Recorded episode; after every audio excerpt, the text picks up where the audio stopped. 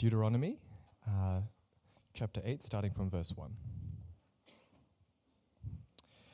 The whole commandment that I command you today, you shall be careful to do, that you may live and multiply, and go in and possess the land that the Lord swore to give to your fathers. And you shall remember the whole way that the Lord your God has led you these forty years in the wilderness, that he might humble you, testing you to know what was in your heart, whether you would keep his commandments or not. And he humbled you and let you hunger, and fed you with manna, which you did not know, nor did your fathers know, that he might make you know that man does not live by bread alone, but man lives by every word that comes from the mouth of the Lord. Your clothing did not wear out on you, and your foot did not swell these forty years. Know then in your heart that, as a man disciplines his son, the Lord your God disciplines you. So you shall keep the commandments of the Lord your God by walking in his ways and by fearing him. For the Lord your God is bringing you into a good land, a land of brooks of water, of fountains and springs flowing out in the valleys and hills, a land of wheat and barley, of vines and fig trees and pomegranates, a land of olive trees and honey, a land in which you will eat bread without scarcity, in which you will lack nothing, a land whose stones are iron and out of whose hills you can dig copper. And you shall eat and be full and you shall bless the Lord your God for the good land he has given you.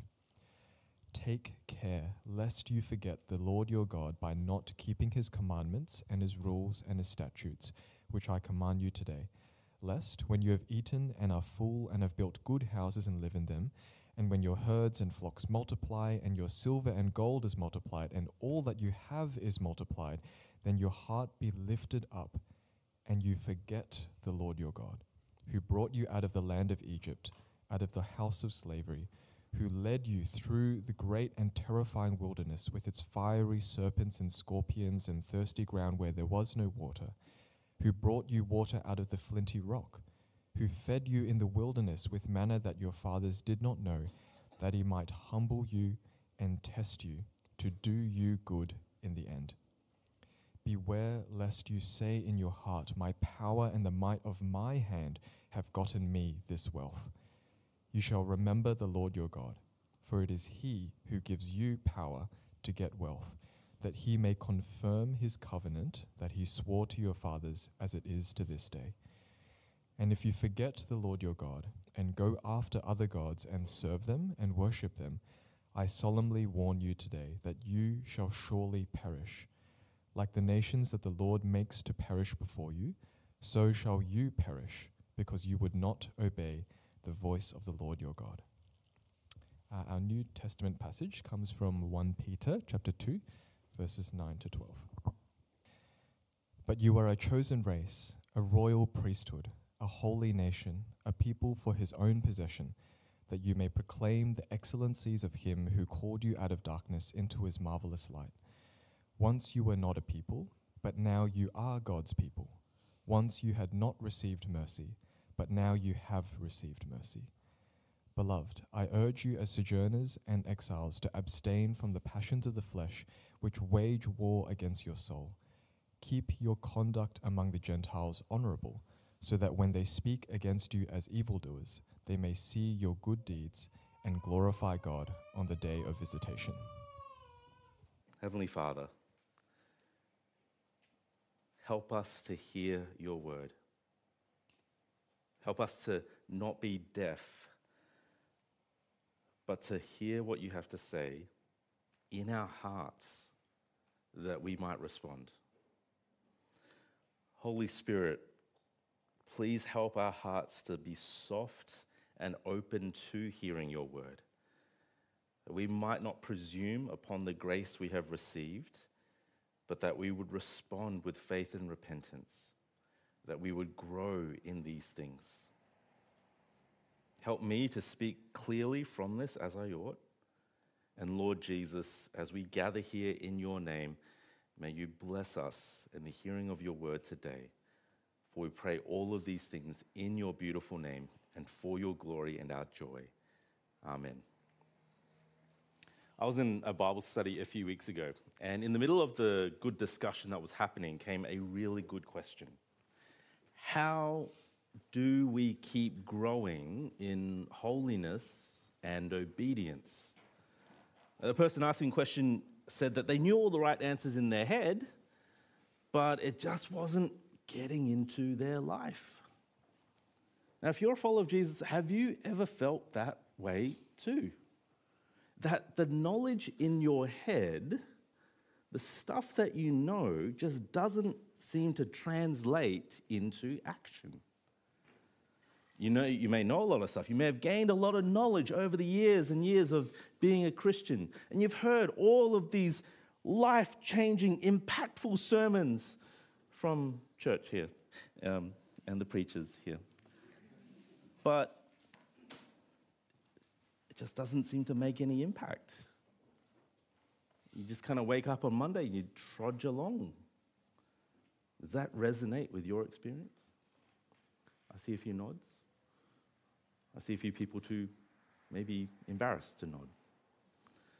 We're in the book of Deuteronomy, and we're in the middle of a, a mini series within this book. And this mini series of three sermons covering chapters 5 through to 11 has this consistent message being preached by Moses hear and obey.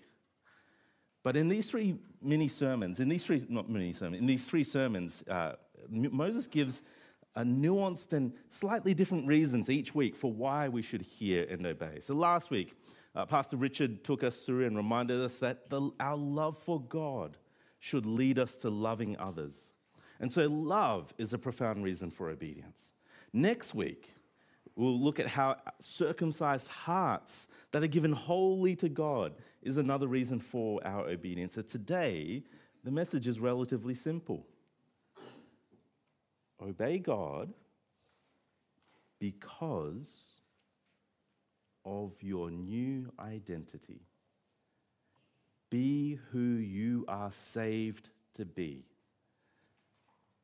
If you've ever struggled with connecting your head knowledge with practical obedience, today is a great day to listen. And if you don't struggle with that, well, today is still a great day to listen. And if you're sitting here and you couldn't care and you're already bored, well, today is still a great day to listen. We begin our passage today with actually quite a full on command in chapter 7, a full on command from God. As they go into the land, as they meet the inhabitants, they are commanded to utterly destroy them, to totally annihilate them. Now, this command from God is, I hope, as you're hearing that, causing a little discomfort. I'm going to read it. Uh, we're going to make some observations on the details and then work out how we can understand this command, this full on command. So read it with me from chapter 7, verse 1. Chapter 7, verse 1. I'll read through to verse 5. Verse 1 when the Lord your God brings you into the land that you are entering to take possession of it and clears away many nations before you the Hittites, the Girgashites, the Amorites, the Canaanites, the Perizzites, the Hivites, and the Jebusites, seven nations more numerous and mightier than you, and when the Lord your God gives them over to you and you defeat them, then you must devote them to complete destruction. You shall make no covenant with them and show no mercy to them. You shall not intermarry with them, giving your daughters to their sons or taking their daughters for your sons, for they would turn away your sons from following me to serve other gods. Then the anger of the Lord would be kindled against you, and he would destroy you quickly. But you shall deal with them. You shall break down their altars and dash in pieces their pillars and chop down their asherim and burn their carved images with fire. Full on. Let's make some observations as to what exactly they're being told to do. First, you'll notice that they're told to devote these nations to complete destruction. Right, when Israel take the land, uh, and it's as though they are to wipe the land clean of the presence of these inhabitants. Second, they are to make no covenants with the people. Don't make any agreements to let them live in the land with you. Third, do not marry them or give your children to marry them, because in verse 4, they will turn your children away from worshiping Yahweh, and then God's anger will be kindled against you. And finally, their job was to go in and destroy the inhabitants' places of worship, to break down their altars and chop down their asherim, which uh, were these kind of big pole structures and carved idols. Now, you can imagine how verses like these have caused people to question the goodness and justice of God. You can just imagine having dinner with a friend. They say to you, This is religious genocide. Have you ever thought what you would say to that accusation? What would you say in response to that? So, how would, should we then understand what's going on in these commands? Uh, I'm going to say a few things, um, but let me invite you up afterwards. If you have more questions about this, please come and speak with me afterwards, okay? Let me just say some brief things. Uh, the first thing we should see is how limited these commands are. God is not commanding something that they are to do for the rest of their history. Uh, these commands are restricted only to the land of Canaan. It is not a policy of furthering their borders, and it was only for the time that they were entering into the land. The second thing we should notice uh, and we should consider that was that this was an act of judgment, not a way to show Israel's superiority. God told Abraham all the way back in Genesis 15 that these, this is the land that he was going to give to him and his offspring.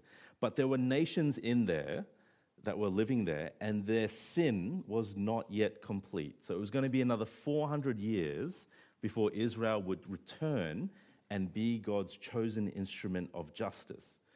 See, the people in the land were not innocent. The place was filled with abhorrent practices like child sacrifice.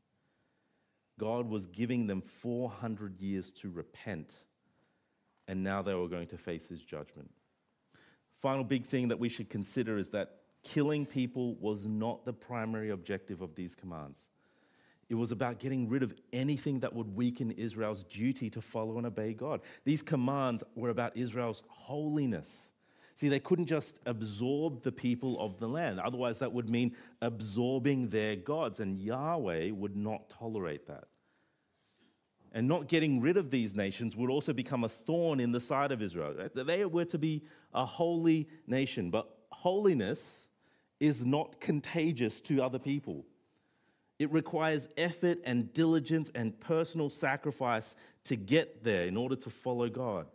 Holiness could not be spread just by living next door to someone, but uncleanness is contagious.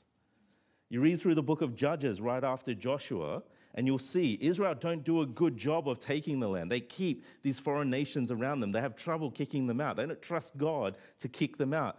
And the influence of these nations among them continue to be a stumbling block to Israel. Their presence and their idols are contagious to Israel, and Israel just wants to keep following after them. So, this is not a genocide. This is not about race. This is not about ethnic cleansing. It's about Israel cleaning the land in preparation for God's people to live and worship and glorify God and be a light to the nations.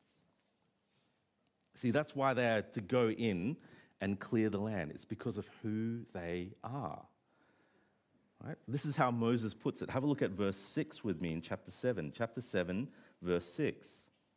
For you are a people holy to the Lord your God.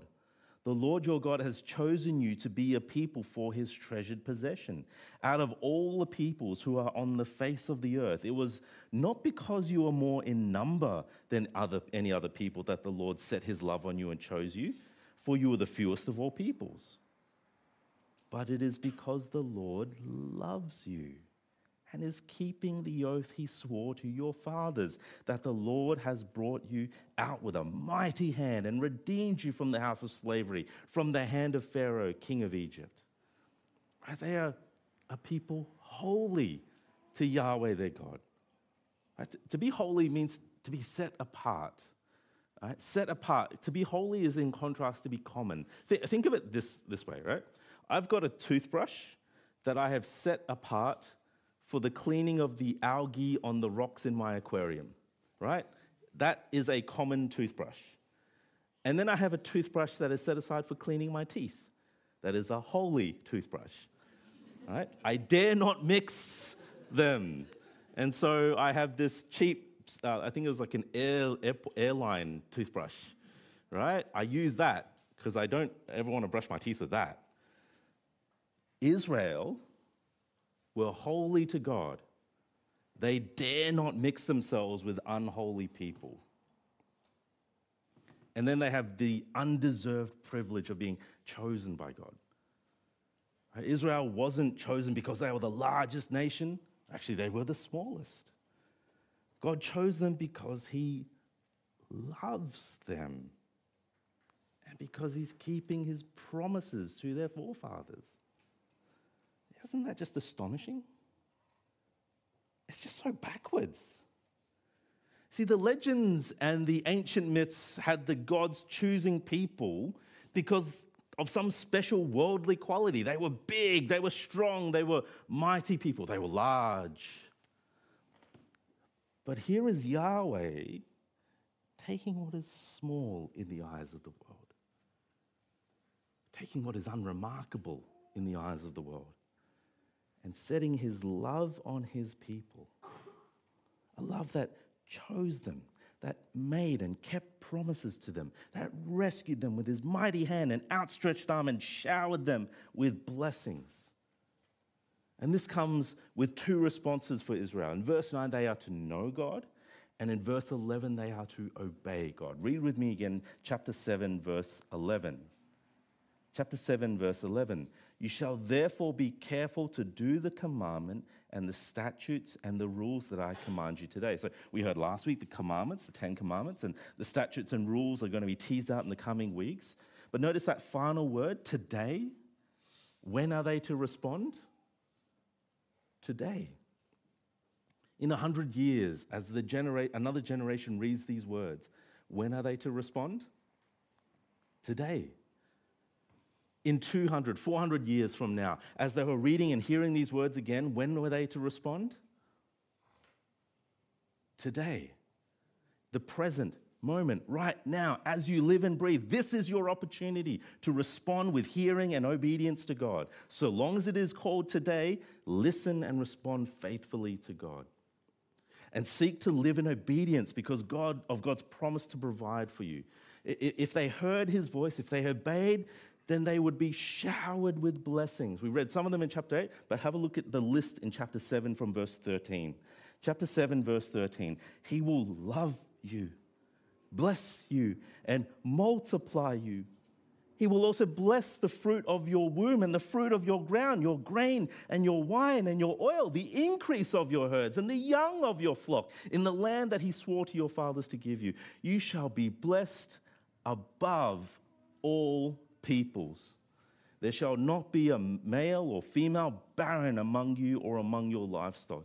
And the Lord will take away from you all the sickness, and none of the evil diseases of Egypt, which you knew, will he inflict on you, but he will lay them on all who hate you. Now, you, you, see this kind of list of promises, and it can get really easy to get caught up in all the specifics of the blessings and forget that it's actually the Lord who gives them. So it's kind of like how you, when you receive a birthday present, right? We teach our children, our family, to not just receive the present and rip open the wrapping and then grab the gift. We teach them, you sit down and you carefully read and give thanks to, uh, you carefully read the card. And then you give thanks to God for the giver of the gift. Because receiving a gift should never be about the gift in, it, in of itself. Receiving a gift should always cause us to be thankful for the giver. And as we focus on the giver, you, will notice that the blessings he gives, they've all got the kind of brushstrokes of Eden all over them. Here's what I mean Adam and Eve, right? They're placed in the Garden of Eden and they were told to look after the garden and be fruitful and multiply. And the blessings here in Deuteronomy 7, they've got that same sort of language. You look at again in verse 13 God blesses the ground, making it fertile, so that work will become easy and a joy.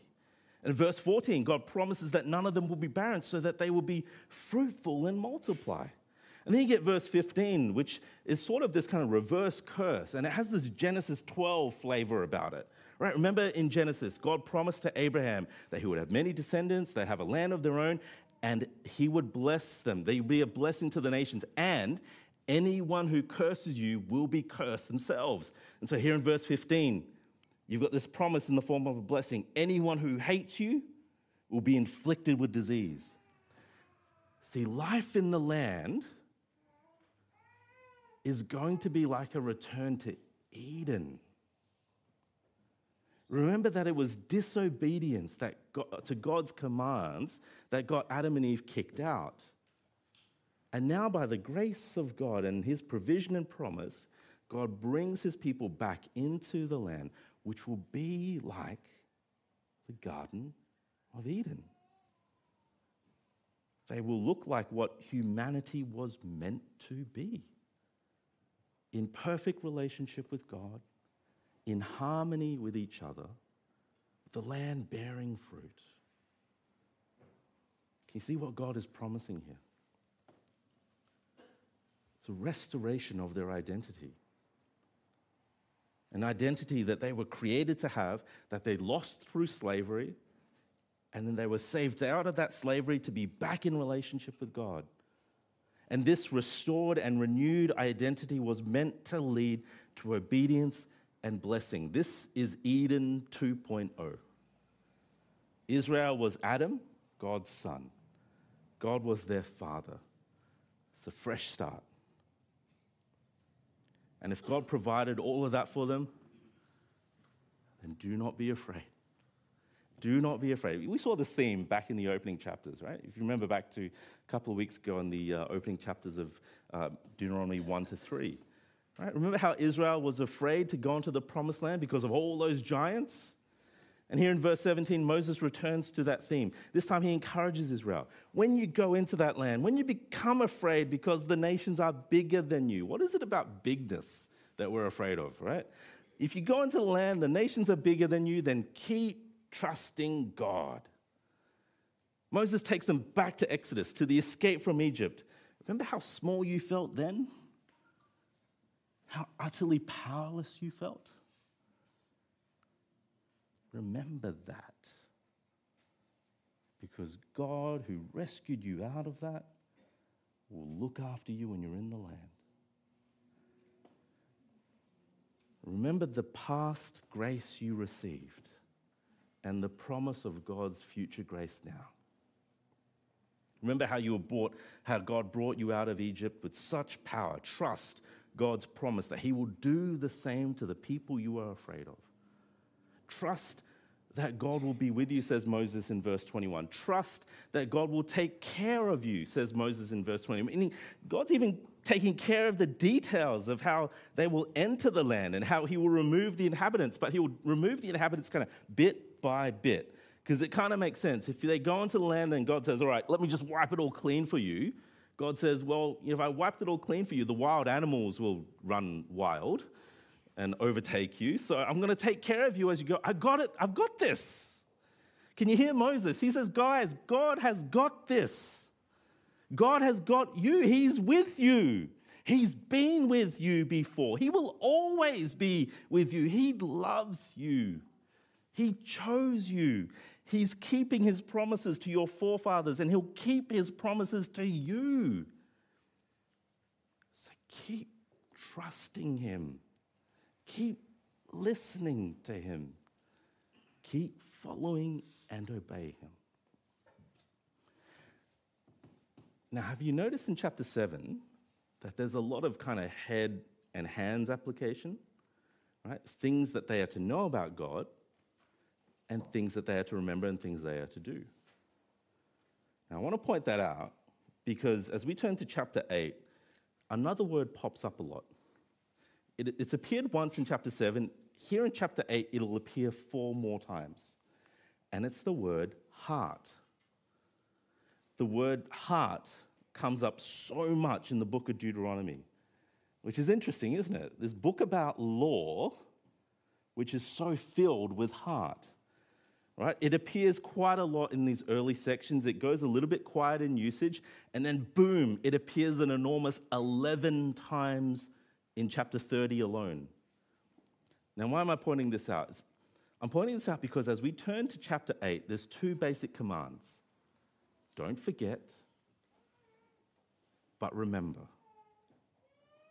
But when Moses tells them to not forget, He's not telling them about something about simple knowledge of something. It's not like the subjects that you learn in school and then years later you're just going to forget them. That's an encouragement for all the students here. You're stressed about your exams? Don't worry. In five years, none of it will matter, right?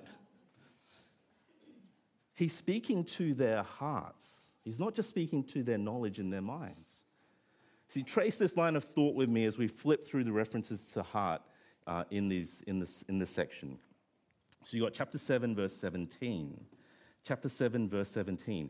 If you say in your heart they are too big, etc. Verse 18, you shall not be afraid, but you shall remember. Right? The, the, their memory there is that they are to remember is not just in their heads alone, but a memory in their hearts. Have a look at chapter 8, verse 2. Chapter 8, verse 2. Remember how God led you and tested your hearts to humble you. Again, he appeals to their memories, but also a memory of their hearts to point to hear what that was like, to remember and hear what that was like. Uh, chapter 8, verse 5 Know then in your heart that as a man disciplines his son, the Lord disciplines you. See, see how God relates to you as a father to a son? That's not just something that you know in your head, that's something that you feel, that you experience in your hearts. And then there are two more warnings uh, one in chapter 8, verse 14, and one in chapter 8, verse 17, both times warning them not to lift their hearts in pride. Why does he focus so much on their hearts? Let's take a step back and ask the question what is the heart? You know, when we, we talk about the heart, we often just talk about our emotions, our feelings. That's, that's how we commonly talk about it. Even when Christians use the word heart, you can kind of just substitute it with feelings. So if anyone ever says to you, God put it on my heart to do this, you can just really say, you've just got a feeling that God is telling you to do something. But when the Bible uses heart, or the word heart, it's so much more than just emotions and feelings. You do a word search for the word heart, and you'll see that it's the place where our thinking comes from. The heart is where our thinking comes from. The heart is also where we make our plans and decisions. We use our hearts to trust, and our heart directs what we love and what we put our hope in. What we treasure the most is what captures our, what, and what captures our imagination is where you will find our heart. See, the heart is simply the control center of your entire life. And here's the heart problem. Here's my heart problem. Here's Israel's heart problem. Here's your heart problem. Hearts are forgetful the fantastical things that God has done for Israel fade into memory and become shadow. Those memories become dull. And like a knife that has its sharp edge dulled with time, you use it less and you appreciate it less. See, the memories of God's work don't seem very useful anymore.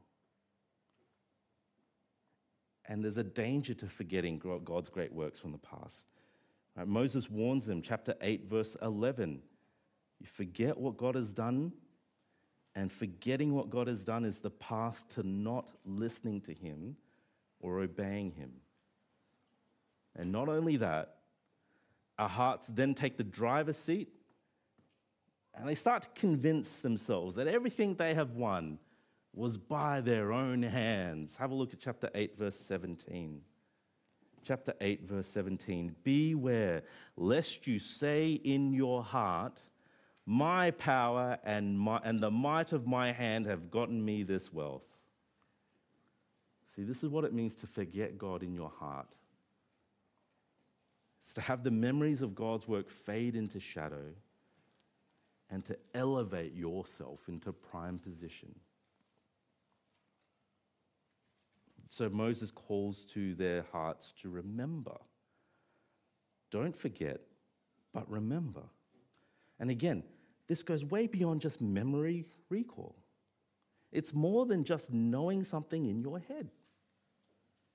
He's calling them to not just remember the facts, but also the heart response in those moments. Walk with me through memory lane, chapter 8, verse 2.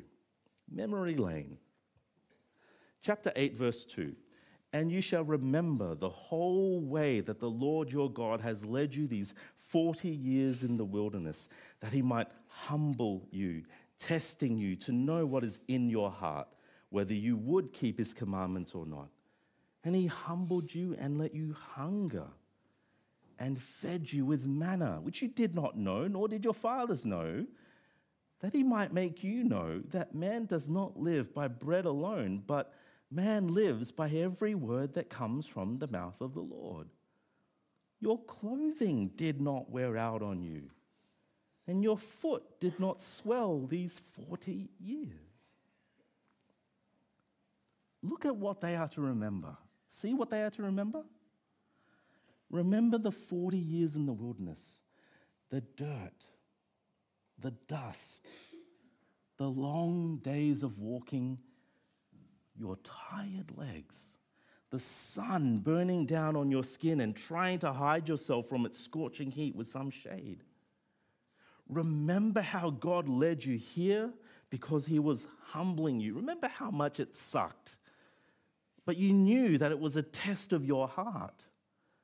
To test, to see if you would listen to him and obey him. Remember how you wanted it to end, but God said, No, 40 years of this. And so you counted off the years, waiting in hope that you would finally get back to the promised land again. Remember how that hope fueled you in the desert to keep faithful. Remember how you got hungry. Remember the days on end that your stomach was in pain because of hunger. Remember your child and how they whinged and they complained rightly because you had nothing to eat. The pain that you saw in their face and you couldn't do anything about it. And then remember how you were walking around and the rocks began looking like loaves of bread. You were so hungry. And then remember the day when Moses said, Tomorrow morning, God is going to provide manna for you. You go, manna, what is that? And you say, yeah, it's, what is that? That's literally what it is. What is that? Remember how you got up at dawn, you ran out into the fields and you saw these kind of wafer like things on the ground because what God said was true. He provided for you. Remember the joy after that first meal, after days of no food, how you felt full, how you were satisfied, how you heard that. You hear that? That silence.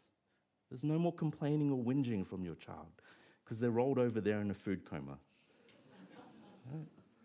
Remember how that God provided for you because you don't just live on bread, you live on every word that comes from the mouth of God. This is more than just knowledge.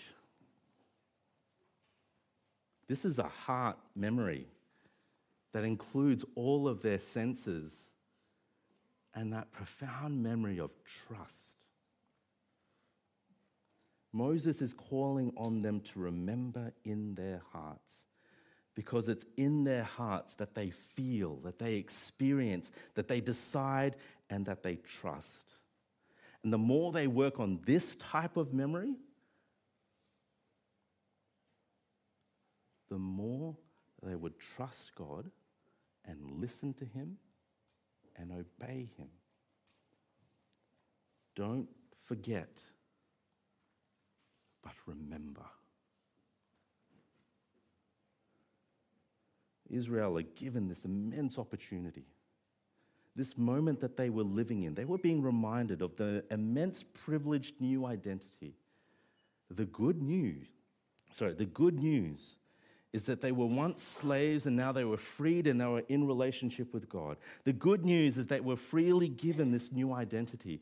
And with this privilege comes the responsibility of obedience to God. So do not forget this, but remember in your hearts all that God has done and live obediently from there. It's what they've been saved to. So the good news that Moses is telling Israel is simple be who you are saved to be. Keep remembering that. They're going to enter a land with influences that will sway them here and there, but the message from Moses is clear God's people are to be who they are saved to be. That's the same message that we have today for those who follow Jesus. Be who you are saved to be. But in Christ, we have something better than Israel. Moses warns them that they might have a heart problem. Now, in the coming weeks, he's going to get more clear on that. Your hearts just cannot do it, right? But in Christ, we have new hearts. And we've been given the Holy Spirit. And as Paul and Peter say, we have been given every spiritual blessing in the heavenly realms. And in Christ, we will one day inherit the new heavens and the new earth. See, Jesus doesn't just bring us back to the Garden of Eden. He promises to bring us to the new heavens and the new earth, a new creation, a new garden. And so, with this promised brighter, eternal future garden, is also the word that this is where you belong. It's your new identity in Christ. And look at how Peter describes Christians today. Look at this language of Deuteronomy saturating his word. So, in your Bibles now, flip over to 1 Peter chapter 2, verse 9. And as we read it again, just hear the language of Deuteronomy. 1 Peter chapter 2 verse 9. But you Christian are a chosen race, a royal priesthood, a holy nation, a people for his own possession, that you may proclaim the excellencies of him who called you out of darkness into his marvelous light. Once you were not a people, but now you are God's people. Once you had not received mercy, but now you have received mercy. You see how astonishing that is? Peter takes what belonged to Israel and then he gives it to us. He gives it to us, nobody's. People who didn't have a clue about God before, who weren't born into this specially chosen nation, but now, out of sheer undeserved kindness, we get the good stuff. Now, if you're not a follower of Jesus here today, I hope you'll come to experience this one day. And I hope you'll see that Christians can never stand before anyone and boast of their own goodness and strength. I hope you'll see the Christians here at SLE Church boasting only in one thing I'm a nobody. Everything I have is because of great, the grace of God alone. And I hope that you'll want to know the same God who will also shower you with the same blessings if you trust his Son. Now, if you are a follower of Jesus, you know the immense and astonishing privilege that you have and notice this privilege comes with a responsibility. So pick it up again in 1 Peter chapter 2 from verse 11. Straight after all of these astonishing uh, new privilege, he says this Beloved, beloved, beloved, listen clearly, closely. I urge you as sojourners and exiles to abstain from the passions of the flesh which wage war against your soul. Keep your conduct among the Gentiles honorable so that when they speak against you as evildoers, they may see your good deeds and glorify God on the day of visitation. Can you see the pattern that we've been seeing in Deuteronomy today? It's the same one. A privileged new identity leads to obedience. Privileged new identity leads to obedience. Pastor Steve, I get that. I get that. I know that. I, I know that already.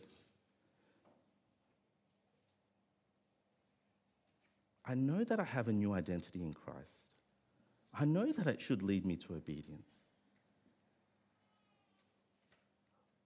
But, Pastor Steve, I keep forgetting.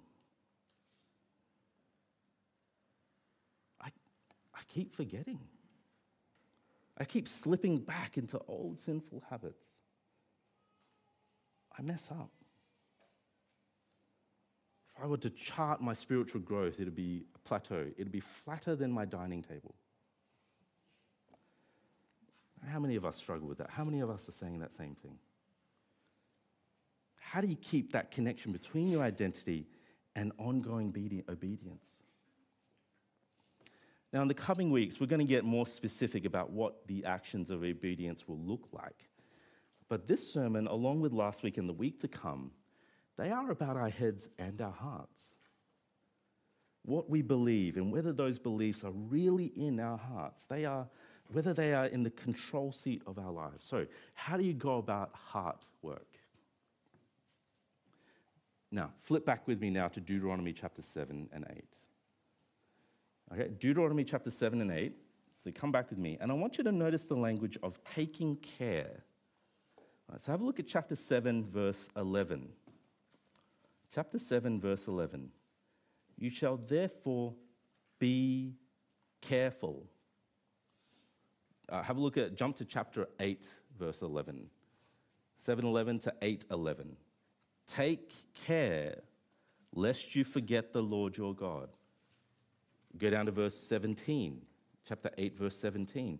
Beware lest you say in your heart. You see those words? Be careful.